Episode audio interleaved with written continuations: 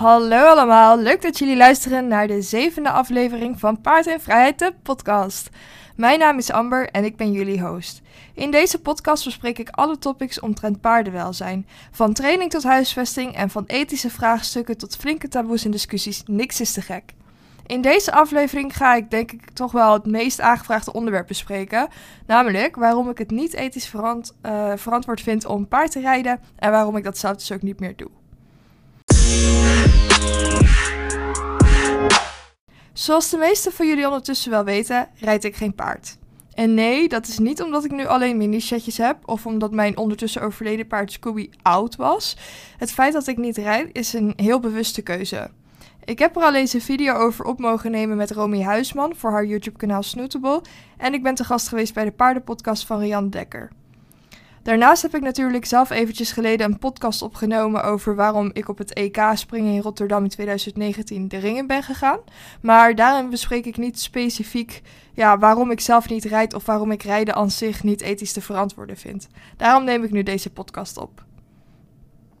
Laat ik even beginnen bij het begin. Als jonge paardenliefhebber ben ik begonnen op een manege. Dat was de meest logische stap. Als je van paarden houdt, dan ga je op paardrijles. Althans, dat is nu de norm. Het wordt van je verwacht. Um, ik ga er later nog wel even op in waarom ik het geen logische stap vind achteraf gezien. Anyhow, ik ging naar de manege, begon daar met wekelijkse lessen op manegeponies en vanwege mijn lengte al gauw paarden. Mijn tweede les was op een paard uh, genaamd Romeo. Ik mocht hem zelf niet opzadelen, een stal die zou dat voor me moeten doen. Uh, dit wekte mijn interesse in Romeo. Zijn gedrag was inderdaad best heftig als je de verder geestdode afgestompte manegeponies gewend was. Ik heb gefascineerd staan kijken naar hem terwijl hij werd opgezadeld. Ik voelde een beetje verdriet voor Romeo, maar, door maar daardoor vooral ook heel erg veel drang om zo vaak mogelijk naar de manege te komen. Om uh, hem te knuffelen, te poetsen, over het erf te wandelen met hem en ga maar door. Het was duidelijk dat hij weinig vertrouwen had in de mens en hij was ook niet heel erg geliefd. Tijdens de zomer hadden we op die manege altijd huurweken, waarbij je dus een week je lievelingspaard mocht huren. Ik was echt enorm hyped, want ik mocht Romeo huren. Op dag 1 zette ik hem in de paddock met zijn maatje, maar tijdens het spelen was er iets misgegaan en Romeo bloedde uit zijn mond. Hij had een wondje opgelopen. Logischerwijs weigerde hij het bid aan te nemen toen hij opgezadeld moest worden. Dus een stalmedewerker en ik hebben toen gekeken of we zijn hoofdstel konden omtoveren tot een pitloos hoofdstel. We hadden het bit eraf, maakten de bakstukken vast aan de neusriem en de teugels maakten we daar dan weer aan vast. Zo reed ik voor het eerst in mijn leven bitloos en omdat ik merkte dat Romeo daar beter op reageerde, kocht ik zelf een bitloos hoofdstel toen ik uh, net 13, 13 jaar was geworden. En zo is het eerste zaadje eigenlijk geplant. In diezelfde periode kwam Scooby in mijn leven. Ik mocht een heus sportpaardje gaan bijrijden.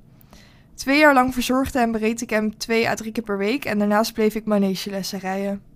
Maar op ons tweejarig jubileum kreeg ik een bericht die mijn wereld deed instorten. Ik moest stoppen met Scooby. Hij zou half verkocht worden en ik was niet meer nodig. Ik was ontzettend verdrietig, maar probeerde door te gaan met mijn leven. De herinneringen met Scooby koesterend en met zijn lessen aan mij mee op zak. Ik mocht beginnen met het verzorgen van een kwartermerrie. Zij stond op een plekje waar de paarden in groepsverband 24-7 buiten liepen, met een schelstal en de paarden daar liepen zonder hoefijzers rond en werden veelal pitloos bereden. Heel veel mensen daar deden ook veel grondwerk met hun paarden. Het was echt heel erg anders dan de manege die ik zo gewend was, maar ik voelde me er al veel meer thuis dan op de manege. Ik heb altijd wel gevonden dat paarden veel naar buiten moesten en bitloos trok dus ook al mijn aandacht. Daarnaast vond ik alles leuk zolang het maar met paarden was, dus ik vond het ook heel tof dat ik kon beginnen met grondwerk. Dat was toen een beetje rechtrichten en lange lijnen. Ik kreeg ook een baantje op een stal waar ik werd betaald in lessen natural horsemanship en ik leerde daar de Seven Games van Parelli, uh, met oudere ervaren paarden en met jonge onervaren paarden. Eén ding werd me daar wel duidelijk. Het jongere paard die daar in training stond reageerde heel heftig op Parelli. Ik heb daar een flinke snowboardhouding ontwikkeld om mezelf staande te kunnen houden toen zij de pan uit flipte. Maar achteraf gezien geef ik haar ook groot gelijk.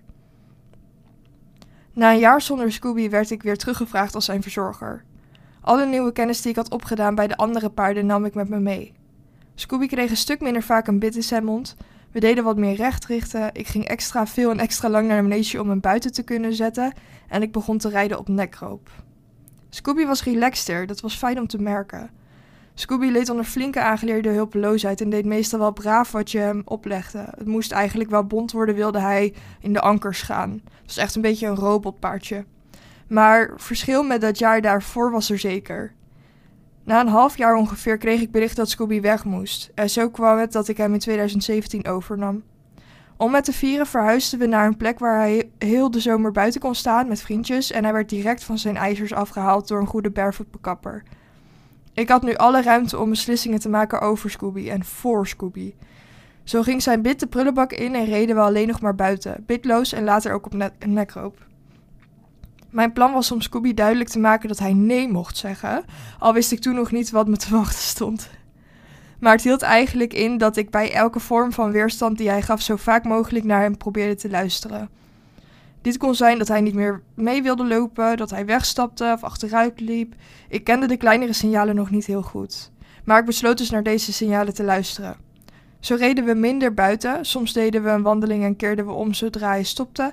En we begonnen met vrij stressuur via klikkertraining. Ik ga niet liegen, ik had er soms echt enorm veel moeite mee waar Scooby allemaal nee tegen begon te zeggen. Het was echt heel veel. En hij zocht ook echt duidelijk tot hoe ver ik kon gaan en ik zocht met hem mee. Het was duidelijk een wereld die voor hem open ging en hij heeft zo'n anderhalf jaar meer nee dan ja gezegd. En ik zat er soms echt wel even doorheen. Ondertussen was Scooby ook al verhuisd naar Paddock Paradise in opbouw, zodat hij jaar rond naar buiten kon. Dat vond ik spannend, maar de stal was ook een, een duidelijke nee geworden en ik wist ook wel dat hij daar groot gelijk in had. Hij had twintig jaar op stal gestaan en ook in de zomer werd hij aan het einde van de middag naar stal gehaald.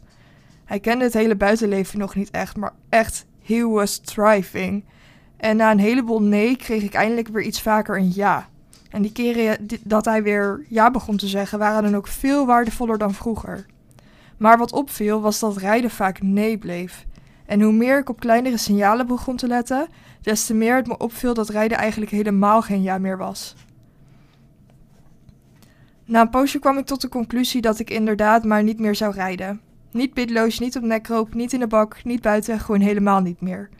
Zo reed ik een aantal maanden niet, maar toch had ik soms um, wel het idee dat ik het miste. In kennis waar ik een poosje groom voor was geweest, zocht een bijrijder voor haar Tinker en zo begon ik weer met rijden. Weer bitloos ook natuurlijk. Ik reed volgens wat ik had geleerd vanuit mijn lessen in centered riding en rechtrichten en het paard liep keurig rond. Maar toch merkte ik dat hij er niet echt plezier aan beleefde en daarom voelde het niet goed. Ik bleef letten op kleinere signalen die paarden om me heen gaven tijdens het rijden en kwam tot de conclusie dat geen enkel paard die ik zag plezier had in het rijden. En hoe meer ik nadacht over rijden, hoe meer ik tot de conclusie kwam dat het eigenlijk best raar is dat wij op de rug van een vluchtdier gaan zitten, wat het vluchtdier ook echt nog een stuk kwetsbaarder maakt dan wanneer we naast staan. Het zit in de aard van het paard om alles op zijn rug te zien als gevaar. Daarnaast kunnen we natuurlijk vooropstellen dat paarden niet gemaakt zijn om op te gaan zitten. Dat zij dat moeten toelaten, dat is iets wat wij mensen hebben besloten. Dus hoe gezond kan het zijn voor een paard om bereden te worden? Vanuit de secties weten we dat alle bereden paarden en paarden die voor de wagen hebben gestaan binnen drie maanden schade ontwikkelen aan hun ellebogenwricht, doordat er te veel belasting is op de voorhand.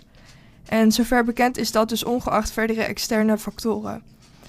Een lijf slijt gedurende het leven, dat klopt. Maar waarom zouden we bewust extra slijtage tot stand brengen als dit geen meerwaarde heeft voor het paard?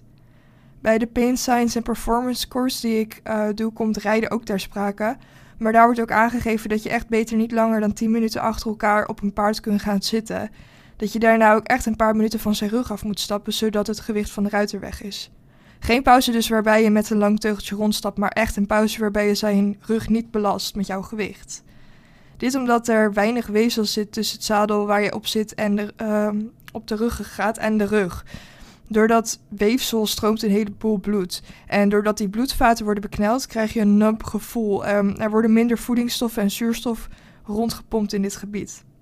Bij dit slapende gevoel wil het brein zeggen dat je moet bewegen of de belasting ergens weg moet halen. Um, waarschijnlijk ken je het zelf ook wel. Als je te lang met je benen ja, gehurkt zit, zeg maar, dan gaat op een gegeven moment je been slapen. Het is een waarschuwing van het brein om ja, verdere schade of problemen te voorkomen. Een goed passend boomzadel draagt wel bij aan meer drukverdeling, waardoor je dus die 10 tot 12 minuten wel zou kunnen volhouden vanuit dit aspect gezien, maar het had het probleem verder zeker niet weg. Ik kan me voorstellen dat je met Force Free Air Plus um, nog wel iets van op de rug van een paard zitten kan trainen. Maar ondanks dat het mentale stuk dan misschien in orde is, betekent dat niet dat er niet alsnog wordt bijgedragen aan fysieke gevolgen. Ik wil het er absoluut niet op gokken dat ik iets van onnodige schade en problemen veroorzaak puur voor eigen genot. Dan is het voor mezelf ook geen genot meer. Er is ontzettend veel wat je kan doen vanaf de grond. Van vrijheidsdressier tot intrinsic inspired trainen, tot horse agility, tot samen wandelen, tot springen en tot rechtrichten. Het kan allemaal vanaf de grond en dan ook nog eens R en force free. Ik zie echt geen enkele reden om dan nog op een paard te gaan zitten eigenlijk. Er zijn altijd eenzelfde paar argumenten die ik veel hoor als excuus om wel te rijden. By far de meest voorkomende is dat paarden het nodig hebben om te bewegen. Ik ben blij dat we het daarover eens kunnen zijn. En volgens mij is Bo aan het spelen op de achtergrond. Ik hoorde in één keer zijn squishy toy. um, maar ja, eh, ik ben blij dat we daar, daarover eens kunnen zijn. Want het is voor een paard van essentieel belang uh, om te kunnen bewegen en om kilometers te kunnen maken. Ik denk alleen niet dat het nodig is om daarvoor op een paard te gaan zitten. En ik denk ook dat er een enorm verschil zit tussen onbelaste en belaste beweging. En tussen vrije en gedwongen beweging. Als jouw paard rijden nodig heeft voor dagelijkse beweging, klopt er waarschijnlijk iets niet aan zijn huisvesting. Zorg in dat geval dan eerst dat je beweging in de huisvesting zoveel mogelijk stimuleert. Um, en in mijn ogen ideaal voorbeeld hiervan is een paddock paradise, waarbij er paden lopen naar verschillende voer, drink, chill en speel- en schelplekken. Uh, hierdoor moet een paard bewegen om aan zijn basisbehoeftes te komen. Sowieso helpt het ook al enorm door paarden met soortgenoten te zetten uh, om ze in beweging te houden. En als je ja, het maar met één voerplek moet doen, zorg dan dat de waterplek en de voerplek uit elkaar liggen. Er is veel mogelijk om je paard tegemoet te komen in zijn basisbehoeften, dus ook als je geen paddock paradise kunt creëren of vinden. Luister voor tips daarover um, mijn volgende podcast, aflevering 6. Daarnaast kun je die uren aan beweging ook prima aanvullen vanaf de grond, zoals eerder al benoemd, zodat je het paard laat bewegen zonder risico op schade aan zijn lichaam. Verder zijn er veel argumenten die ik eerlijk gezegd niet zo serieus neem, uh, zoals dat een paard het leuk vindt, want hij heeft zijn oortjes naar voren. Wat niet meer betekent dan dat het paard gefocust is op iets voor zich. Um, of dat we alle paarden vrij moeten laten of moeten laten slachten als ze niet meer rijden. Wat ik vind getuigen van het enorme gebrek aan empathie wat men kan voelen voor deze dieren. Want als rijden de enige reden is dat jij een paard hebt, is daar fundamenteel iets niet in orde als je het mij vraagt. En ik geloof best dat er veel minder paarden zouden worden gehouden door ons als we niet meer zouden rijden. Maar ik zie dat niet echt als een probleem om eerlijk te zijn. Er zijn al te veel paarden voor hoeveel mensen paarden willen en kunnen houden, waardoor dat dus ten koste gaat aan de levenskwaliteit van deze dieren. Ik zeg overigens ook niet dat we helemaal geen contact meer mogen hebben met het wezen paard, want de paarden die er zijn verdienen zeker een plekje en ze zijn gedomesticeerd, dus ze kunnen prima in contact met mensen leven en dit fijn vinden. Maar ik vind wel dat we de paarden dan tegemoet moeten komen door ze te voorzien in hun basisbehoeftes en ze zover praktisch haalbaar alleen bloot te stellen aan Force Free Air Plus, in ieder geval in trainingssituaties. Dan speelt er voor mij nog een reden mee in waarom ik niet meer rijd. Ik ben namelijk veganist, wat inhoudt dat ik het leed van anderen voor mijn bestaan wil vermijden, zover praktisch haalbaar. Het gaat dus over ethiek. En deze ethische vraagstukken focussen zich op voeding, cosmetica en kleding bijvoorbeeld. Maar het gaat ook over entertainment. Paardrijden doen we voor ons plezier, dat is dus entertainment. Daarnaast richt je een paard lichamelijke dan al niet geestelijke schade aan door op zijn rug te gaan zitten. Dit maakt dat rijden per definitie niet vegan is. Ik hoor vaak ook ruiters zeggen dat ze vegan zijn, maar in feite eet je dan dus plant-based. En sommige mensen vinden het heel vervelend dat ik dat dan zeg, maar ik zeg dit niet om mensen te pesten of om met een vingertje te wijzen en te zeggen dat iemand een slecht mens is. Absoluut niet. Maar ik denk wel dat we termen moeten gebruiken waarvoor ze bedoeld zijn. Anders kunnen we net zo goed alle woordenboeken overboord gooien en niet meer praten. Als ik een appel eet, zeg ik ook niet dat ik een peer eet. Veganisme is al een term die enorm vervuild is door verkeerd gebruik en misvattingen en ik wil het graag tegengaan. Of je nou wel rijdt en geen dierlijke producten eet, niet rijdt en wel dierlijke producten eet, beide wel of niet doet, het zegt niks over hoe lief ik je vind. En ik wil ook niet de purist uithangen, dat is niet wat ik ben. En 100% vegan is ook niet haalbaar in deze wereld, vandaar dus het stukje praktisch haalbaar. Maar gelukkig is het prima praktisch haalbaar om niet op een paard te gaan zitten. Wat maakt dat rijden dus per definitie niet vegan is, ongeacht discipline, tuigage, rijstijl en ga maar door. En dat dan ook weer op zijn beurt zonder de discussie over leren rijlaarzen, zadels, hoofdstellen en schapenbondjes op je zadel. Laat ik ook weer even eerlijk zijn. Ik noemde mezelf ook vegan toen ik nog reed. Als andere vegans me vroegen waarom ik nog reed, legde ik uit dat rijden moest kunnen, zolang je het maar met een sidepull of op nekroop deed met een goed passend zadel en zonder zweepen en sporen. En als je je paard maar geen hoefijzers uh, gaf en verder ook wel voor, uh, ja, zorgde dat hij voorzien was in zijn basisbehoeftes. Ik kwam er later achter dat ik eigenlijk best stomme excuses gebruikte om het rijden goed te praten. Zo is de stomste misschien wel dat deze situatie een soort win-win was. Ik zorgde goed voor het paard en beschermde hem tegen zijn natuurlijke vijanden. En daarom was het gerechtvaardigd dat ik op zijn, uh, dat ik op zijn rug mocht zitten in ruil voordat ik hem dus beschermde. Pas veel later herinnerde ik me dat ik precies dit argument gebruikte bij koeien toen ik nog vegetariër was en een hekel had aan veganisten, om voor mezelf goed te praten dat ik melk dronk. Little did I know dat de grootste vijand van deze dieren de mens zelf is. De mens die het dier fokt met één reden: menselijk vermaak, als entertainment, als voedsel, als kleding, noem maar op. Deze situatie riep wel een vraag in mij op. Wat maakt het nou dat deze mensen paardrijden wel zien als vegan, maar ander diergebruik niet? En hoewel ik geen psycholoog of ethicus ben, denk ik wel dat ik het antwoord op die vraag heb gevonden. Die individuele personen zorgen niet voor de koeien, varkens, kippen, vissen, konijnen en kalkoenen die op ons bord eindigen. Maar deze personen zorgen wel voor een paard. Ze proberen hun uiterste best te doen om het paard een goed leven te geven. Ze houden van het paard en zouden zich niet voor kunnen stellen dat hetgeen zij doen niet in het belang is van het paard.